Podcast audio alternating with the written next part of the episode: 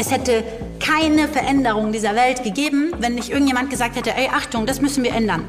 Manchmal muss man klare Kante zeigen. Das fordert die Gesellschaft ja auch. Klare Kante gegen rechts heißt es doch zum Beispiel immer. The world is waking up. Change is coming, whether you like it or not. Die Welt ist in Aufruhr. Doch Aktivistinnen geben Hoffnung.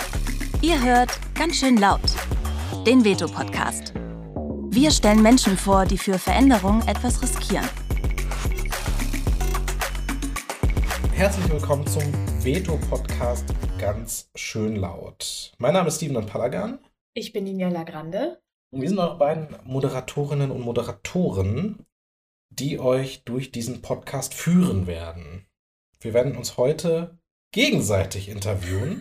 Der Plan ist ja, dass wir interessante Menschen vorstellen und deren Stimme verstärken, ganz schön laut eben. So sieht es aus. Das heißt, wir werden in den kommenden Wochen ganz viele spannende Gäste haben. Aber in dieser allerersten Folge erstmal miteinander sprechen. Steven, ich weiß ja so ein bisschen, was du machst. Ich habe natürlich dann auch nochmal recherchiert und habe gesehen, ja, Du hast bis, du hast eine, ähm, ein Unternehmen, das heißt, ist es ein Unternehmen, Demokratie mhm. in Arbeit? Mhm. Ja, ne? Demokratie in Arbeit, da bist du Geschäftsführer, du bist Musiker, das wusste ich. Und was ich aber nicht wusste, was ich erst heute herausgefunden habe, du bist auch Theologe. Ach, das noch. Das ja ich weiß nicht, ob das das Schlimmste von all den Dingen ist, die du aufgezählt hast. Früher war es ja so, da hat man gehofft, dass die Leute einen nicht googeln oder auf Facebook die Partyfotos finden. Heute ähm, verwendet man ja so ein bisschen Anstrengung darin, dass äh, man auch gefunden wird, im Internet zumindest, wenn man ja öffentlichkeitswirksam arbeitet. Das stimmt, das mache ich. Ich kann ja so ein bisschen was zu mir erzählen. Ich habe Theologie studiert, auch mit einer Idee. Ich war nämlich ganz, ganz lange in einer tamilischen evangelischen Kirchengemeinde und habe dort so ein sozialdiakonisches Werk betreut. Und es war Ende der 90er, Anfang der 2000er. Und wir haben tamilische Familien vor der Abschiebung, naja, bewahrt, ist ein großes Wort, aber wir haben versucht zu verhindern, dass die abgeschoben werden in ein Bürgerkriegsland. Und ähm, da kannten die deutschen Asylrechtsbehörden kein Pardon. Und wir haben die dann zum Arzt begleitet, Übersetzungsleistungen äh, ähm, angeboten. Wir haben ähm, psychologische Gutachten eingeholt, um anzuzeigen, dass diese Leute halt traumatisiert sind. Man kann die halt nicht zurückschicken. Und ich bin da als junger Mensch reingestolpert und habe dann aber eben auch mit diesem ganzen theologischen Drumherum viel gehadert und mir irgendwann gesagt, so, ich muss das jetzt einmal verstehen, habe dann Theologie studiert. Und dann gab es zum Ende des Studiums drei Möglichkeiten. Die Wahl war entweder ich werde äh, Musiker Vollzeit oder Pfarrer oder Manager. ja, das hast du das Sympathischste von allen. Da ich, also, jetzt darf ich nicht verraten, was geworden ist. Auf jeden Fall bin ich kein Pfarrer geworden und habe mich dann für den langweiligsten der Möglichkeiten, also für die Wirtschaftskarriere entschieden und habe da internationales Personalmanagement gemacht, habe ähm, Firmen und Unternehmenszusammenschlüsse begleitet, äh, viel Projektarbeit gemacht, also auch viel gesehen, war nie lange an einem, also am selben Ort. Und dann aber irgendwann 2017 festgestellt, 2017, 18, ey, irgendwie passiert ja gerade was im Land? Und ich habe hier irgendwann auch mal Theologie studiert aus Gründen. Und mit dem Aufkommen der AfD, vor allen Dingen der AfD im Bundestag, ähm, habe ich gesagt, nee, das müssen wir irgendwie das muss jetzt anders werden. Und habe angefangen zu schreiben, habe festgestellt, dass vieles, was in der Berichterstattung passiert, mir nicht gefällt, rein qualitativ nicht gefällt. Da wurde einfach immer noch darüber debattiert, ob die AfD eine bürgerliche Partei ist, äh, wie es sich damit verhält. Ich weiß mal ganz genau, man könne ja sechs Millionen AfD-Wähler nicht irgendwie alle zu Nazis erklären. Die hätten ja Sorgen und Nöte. Und ich habe gedacht, Leute, ey, ich habe in den 90ern Flüchtlingsunterkünfte brennen sehen. Ich habe äh, ne, irgendwie auch mitbekommen, wenn auch unterschwellig, wie im Osten die Baseballschlägerjahre äh, ausgebrochen sind. Ähm, die ganze, der ganze Rassismus, der ausgekübelt wurde bei der EU-Osterweiterung, das ist doch, da hatte ich einfach ein massives Störgefühl und immer dann auch gedacht, nee, da muss doch was passieren. Und die, die Art, wie wir in diesem Land darüber geredet haben, hat mir überhaupt nicht gefallen. Mir hat auch nicht, mir hat auch nicht behagt, dass da so wenig gegen gemacht wird. Ja, und jetzt äh, stehe ich hier und singe und freue mich, dass das, was ich mache und vor allen Dingen freue ich mich, dass die Leute, die ich in dieser Phase und auf dieser Wegstrecke kennengelernt habe, einfach vor so einem Mikrofon zerren und mit denen über deren Zugang zu Aktivismus sprechen kann. Ich finde das unglaublich spannend, denn eines der ersten Dinge, die die Leute mich immer fragen, ist, ja, aber wo fängt man denn an? Ne? Man, muss doch, man muss doch mal was machen oder man müsste mal was machen. Und ich denke, ja, es gibt echt tolle Leute, wahnsinnig coole Leute, die einfach mal angefangen haben und vor allen Dingen ähm, teilweise auch noch mit viel größeren Anfeindungen und Hürden und Risiken ihren Kram vorangetrieben haben.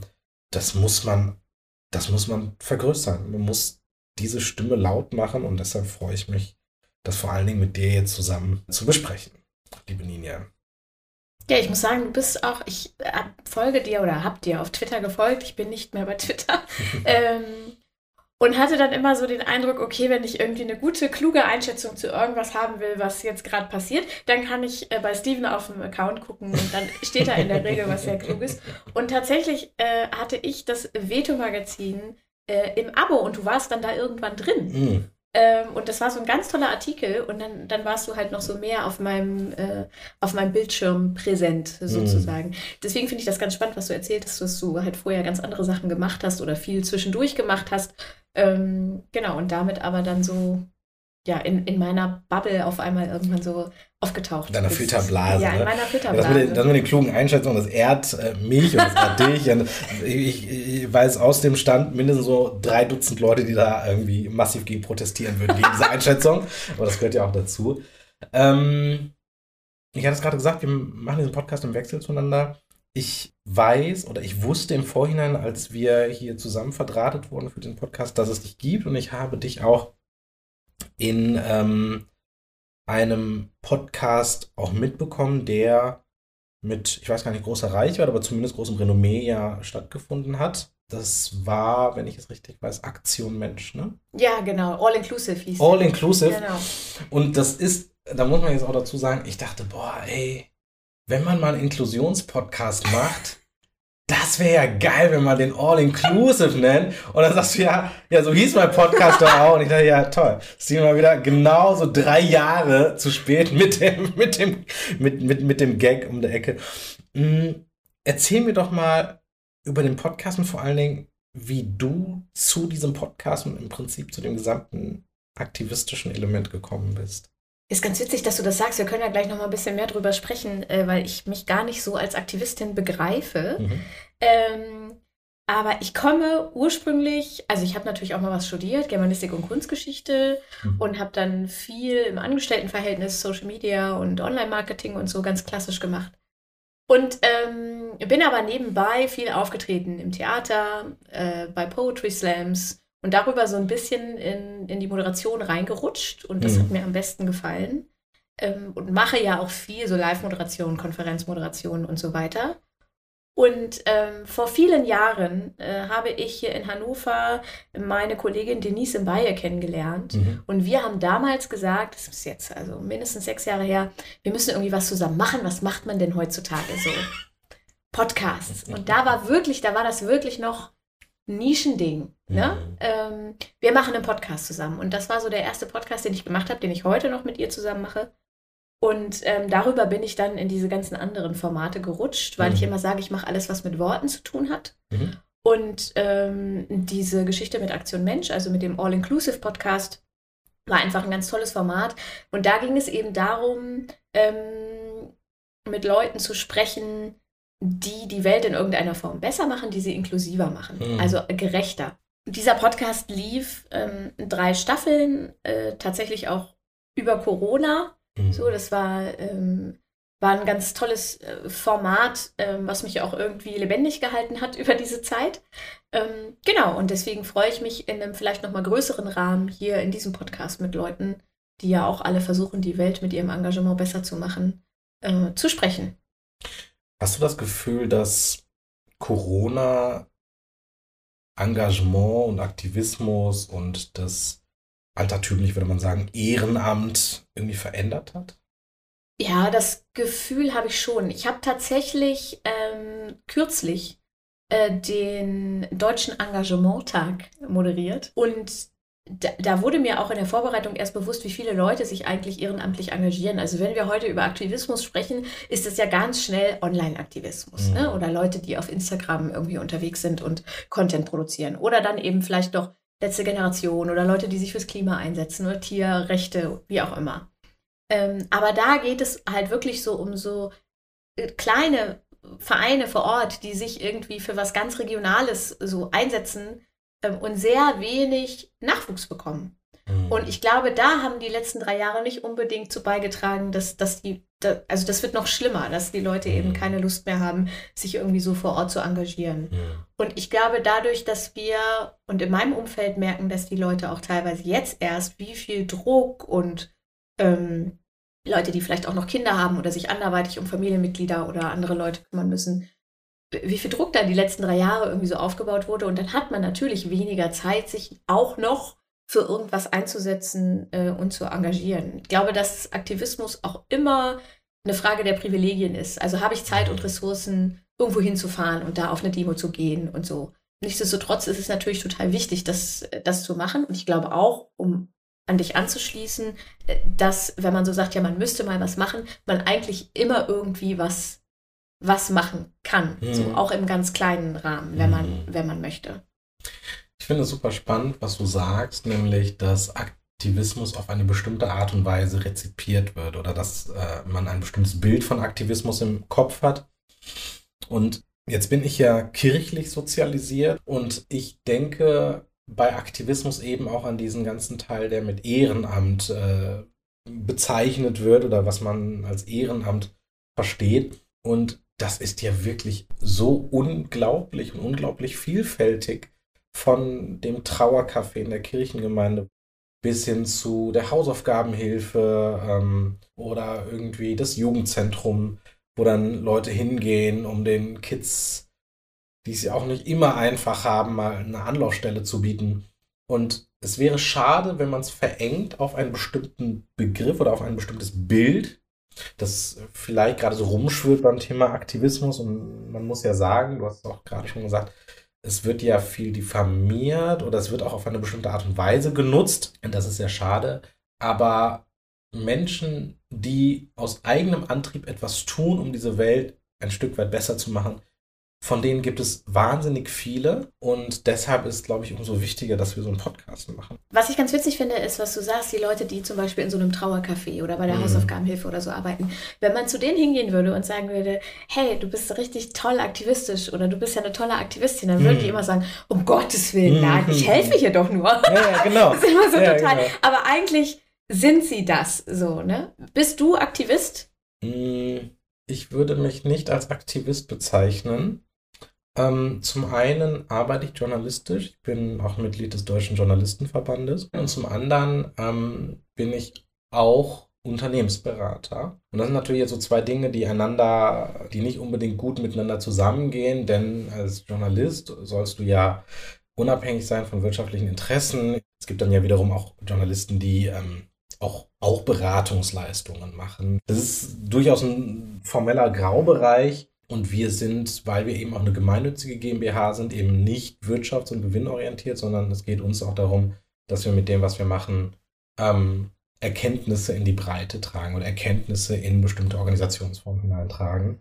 Ich habe aber vor allen Dingen ich habe kein Problem mit dem Begriff Aktivismus, wenn man ihn äh, benutzt. Ich weiß aber, wer ihn benutzt. Mhm. Und die Leute, die ihn auf eine bestimmte Art und Weise benutzen, gegenüber beispielsweise Wissenschaftlerinnen und Wissenschaftlern oder Journalistinnen und Journalisten, ähm, ich kann mich des Eindrucks nicht erwehren, dass es denen darum geht, wissenschaftliche Unabhängigkeit, journalistische Unabhängigkeit in Frage zu stellen und den Menschen, denen gegenüber sie äh, diesen Begriff Aktivismus verwenden, anzuzeigen, ha, die sind doch, um mal das schöne Wort äh, äh zu, zu sagen, das leider verloren gegangen ist, die sind doch alle linksgrün versifft.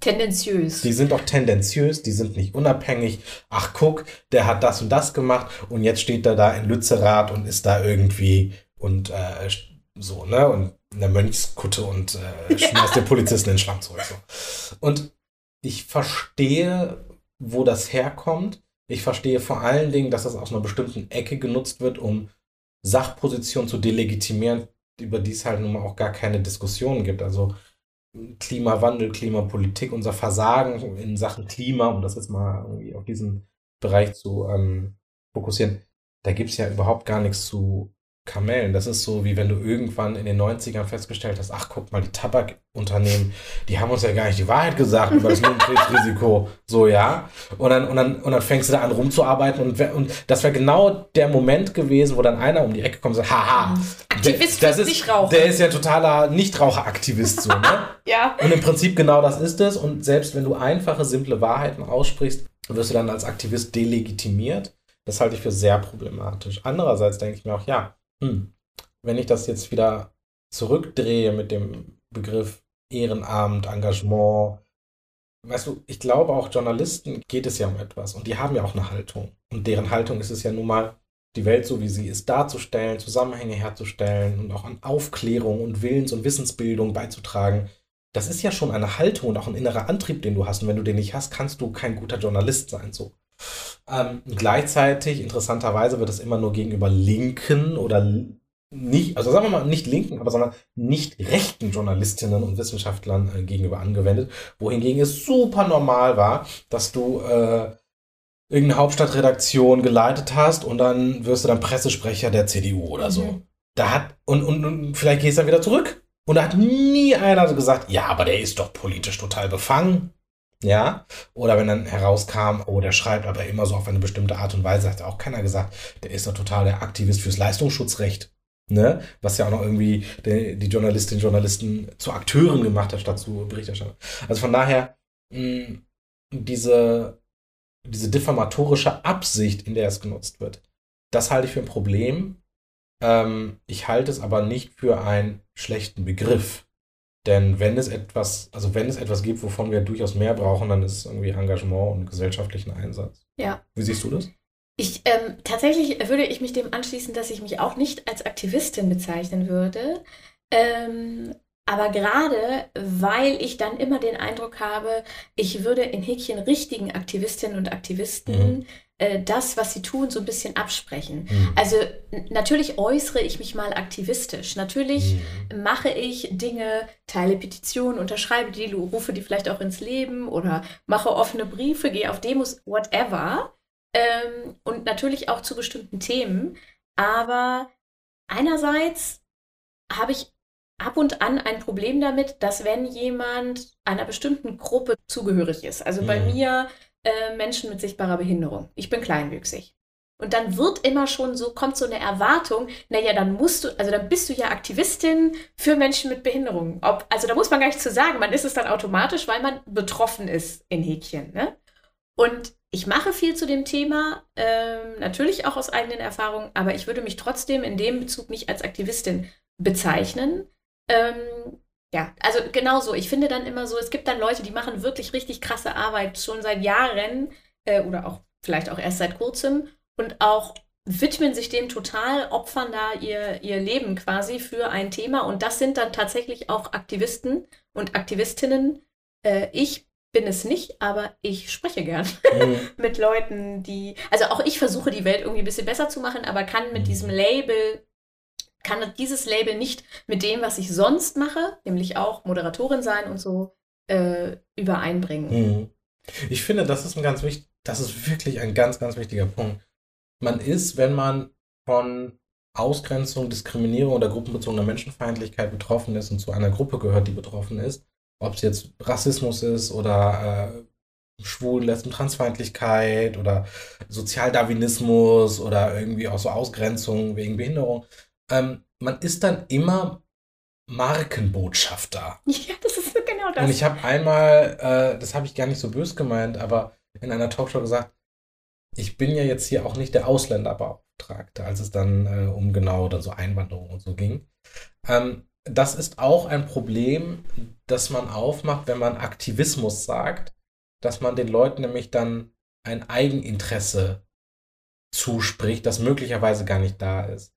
Vielleicht kann man sich auch als Betroffener und als Betroffener nicht so ganz davon frei machen, aber auf der anderen Seite ist es auch oder ist es in besonderem Maße unredlich, den Leuten immer dann ähm, so eine gewisse Funktion zuzuweisen, dass sie ja in Wirklichkeit nur das äh, meiste für ihre eigene Gruppe da rausschlagen wollten. Und wenn man sich dann als Jüdin oder Jude zum Thema Antisemitismus äh, äußert, ist man natürlich dann sofort, also man ist ja kein Ansprechpartner in Sachen Antisemitismus, sondern man ist dann irgendwie so eine betroffene Person. Ja, ne? genau. Rassismus genau das gleiche und alle anderen Sachen im Prinzip auch genau das gleiche.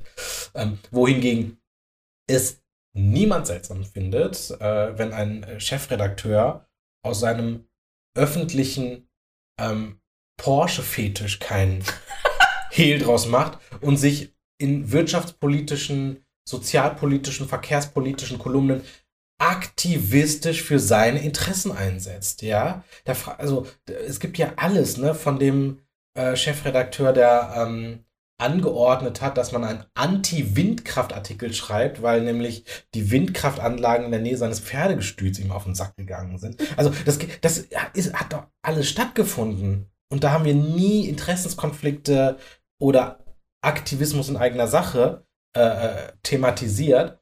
Stattdessen bei denjenigen, wo auch so professionelle Auseinandersetzungen mit sozialen, gesellschaftlichen Themen stattfindet, die eben auch aktivistisch bearbeitet werden, zu denen man aber im Zweifel gar nicht gehören muss. Also die Abwertung finde ich schwierig, aber vielleicht liegt es dann auch an uns, das Wort Aktivismus wieder positiv oder noch positiver ähm, zu drehen. Kurze Werbeunterbrechung in eigener Sache. Mit Veto geben wir Aktivismus eine mediale Bühne. Wir erzählen von denen, die aufstehen und ihre Stimme erheben. Was sie wollen, was sie antreibt, das lest ihr jede Woche neu auf veto-magazin.de.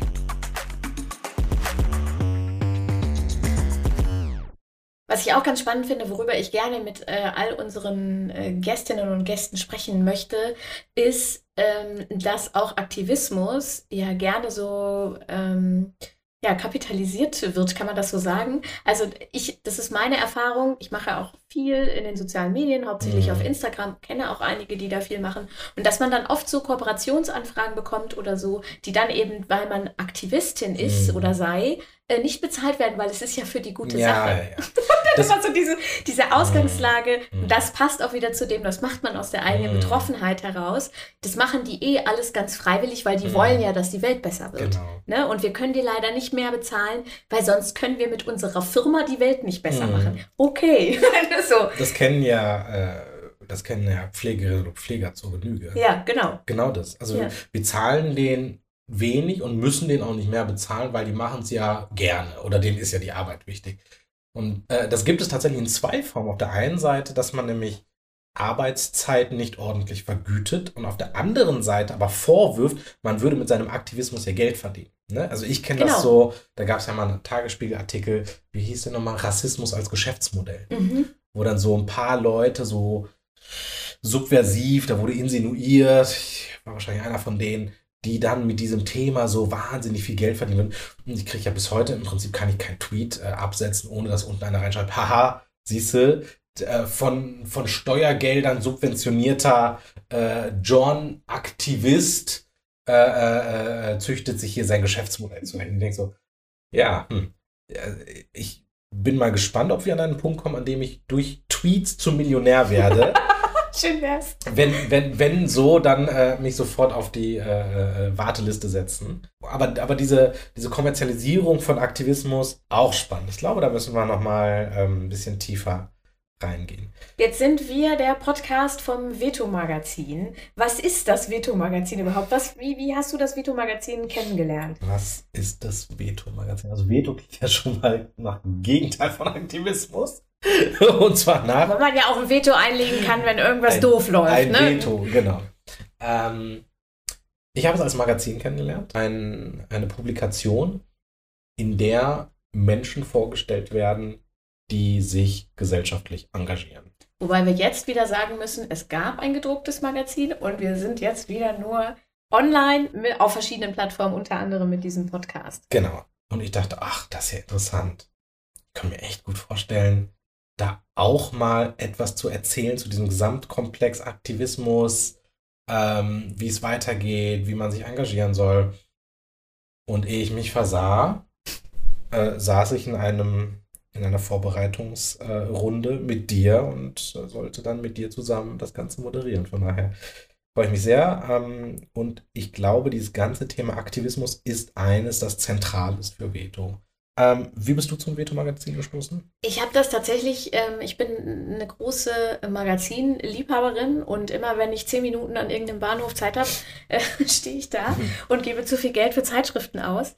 Äh, wobei das bei dem Veto nicht zu viel war. Mhm. Ähm, und habe es dann äh, abonniert äh, tatsächlich, war dann irgendwann selber drin auch und ähm, habe dann äh, eine E-Mail bekommen, eben als Abonnentin, dass es dieses gedruckte Magazin nicht mehr geben wird und sie andere Formate äh, sich suchen werden. Und da habe ich noch gedacht, Mensch, bei dem Thema, das wäre doch ein guter Podcast. da könnte man einen guten Podcast draus machen, irgendwie äh, darüber zu sprechen, was, äh, wie wichtig Engagement ist, ähm, wie unsere Gesellschaft gerade aussieht, wie die sich entwickelt, was man für Utopien hat und so.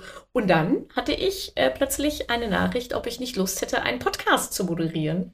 Ähm, das fand ich, was war ein ganz toller Zufall. Äh, mhm. und ja. Ich meine, so wie wir es erzählen, klingt es ein bisschen nach Squid Game irgendwie. Ja. Man, man ahnt nichts Böses irgendwie. Und dann ist man schon dann, mittendrin. Kriegt dann in genau in einem U-Bahn-Schacht dann ein Willkommen Angebot. in der Matrix. Und dann, äh, dann, muss man sich da irgendwie raus äh, ähm, überleben.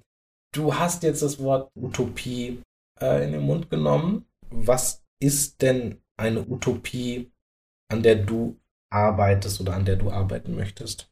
Also eine Utopie, an der ich arbeite, und das ist natürlich erstmal so ein ganz großer Satz, dass die Welt gerechter wird für mhm. alle Leute.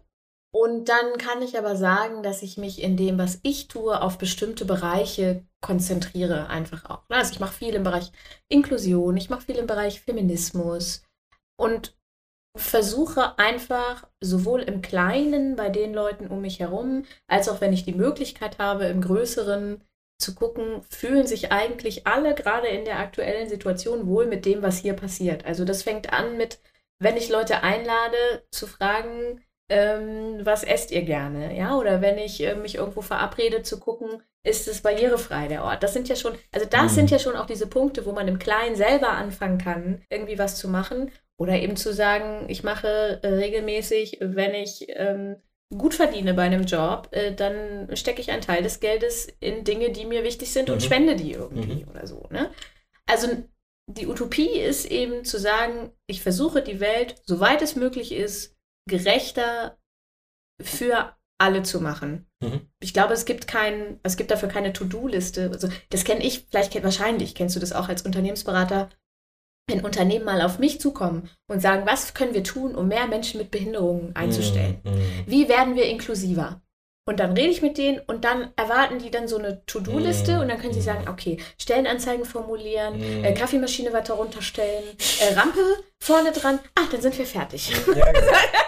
Aber es ist halt immer ein Prozess. Also ja. auch diese, auch diese Utopie wird ja, deswegen heißt sie so, nie mm. erreicht werden, aber allein dieser Prozess dahin kann schon mm. Dinge verändern. Und ich glaube, das zumindest habe ich das Gefühl, ähm, in den letzten 20 Jahren, also seitdem ich irgendwie im Internet unterwegs bin und mich mit diesen Themen beschäftige, habe ich schon das Gefühl, auch wenn nicht alles geil ist, dass sich bestimmte Dinge sehr zum Positiven verändert haben. Also ich kann da sehr, sehr vieles wiedererkennen, was mir auch wichtig ist. Also ähm, ich, ich erkenne die Unternehmen wieder, die gerne in einer Checkliste, also hätten, dass man denen sagt, ja, mach das und das. Bei mir sind es dann nicht die Kaffeemaschine, die runtergestellt wird, sondern das sind dann irgendwie die drei schwarzen Mitarbeiter, die dann auf der Stellenanzeige auftauchen, ja, oder irgendwie so eine Webseite, wo dann irgendwas so mit Vielfalt und Diversity oder so Quatsch draufsteht. Wobei so großer Quatsch ist es nicht, aber es muss natürlich eine, Un also es darf keinen großen, ähm, es darf keine große Unterscheidung geben zwischen dem, wie man sich darstellt, wie man eigentlich ist. Ja.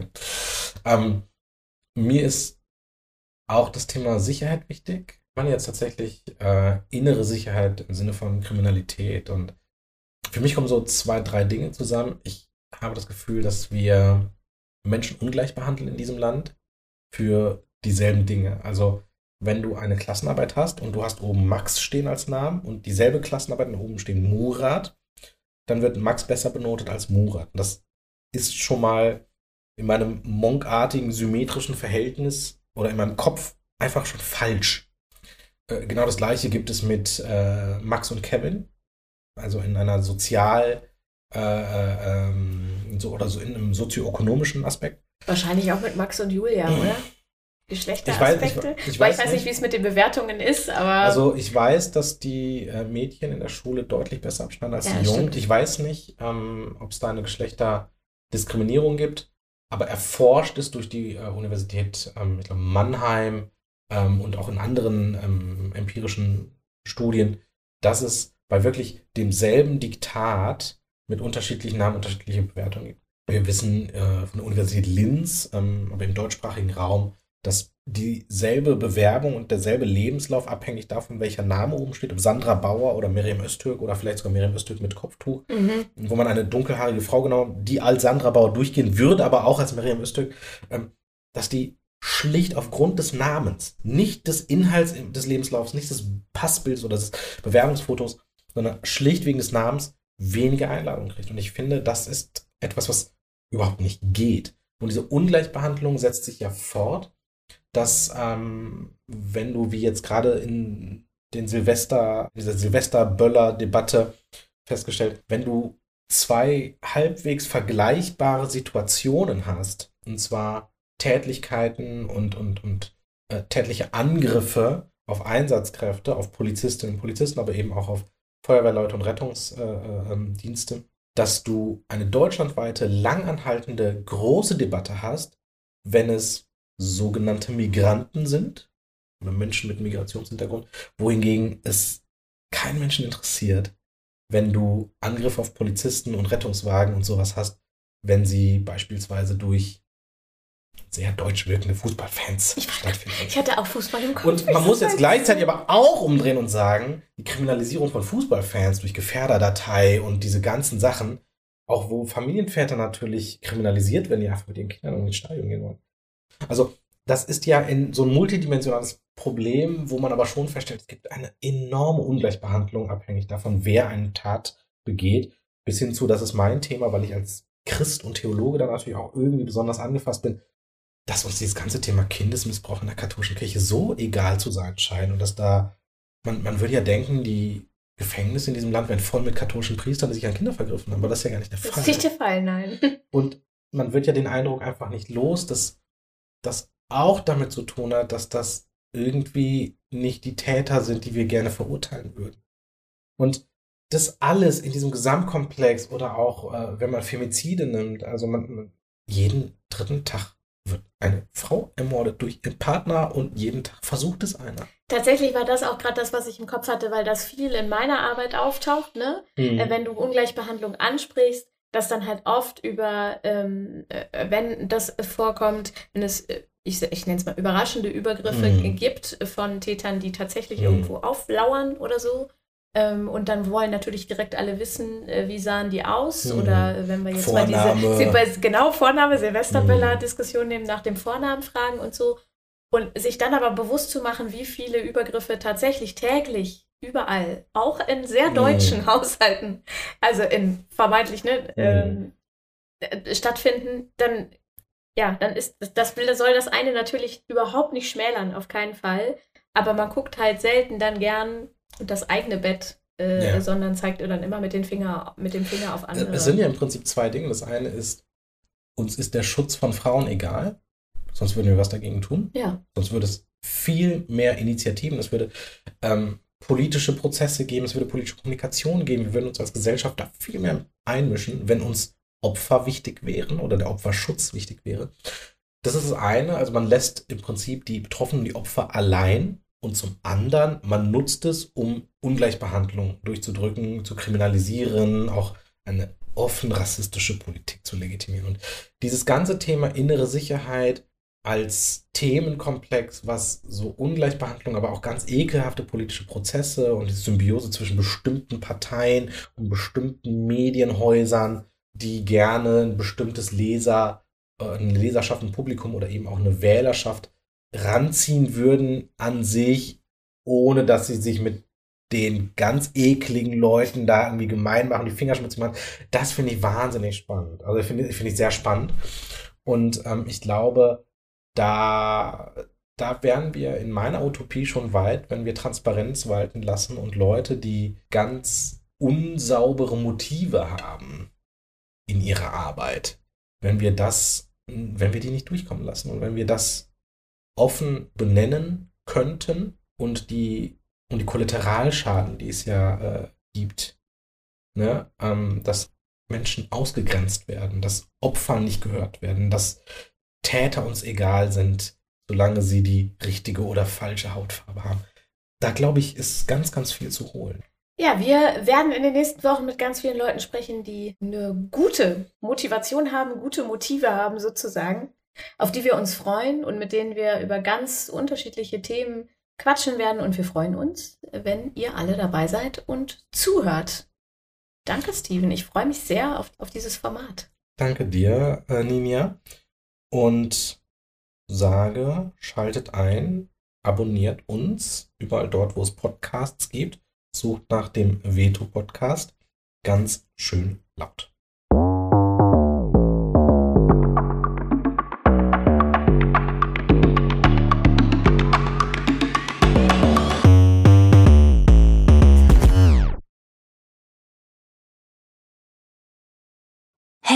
Du noch da?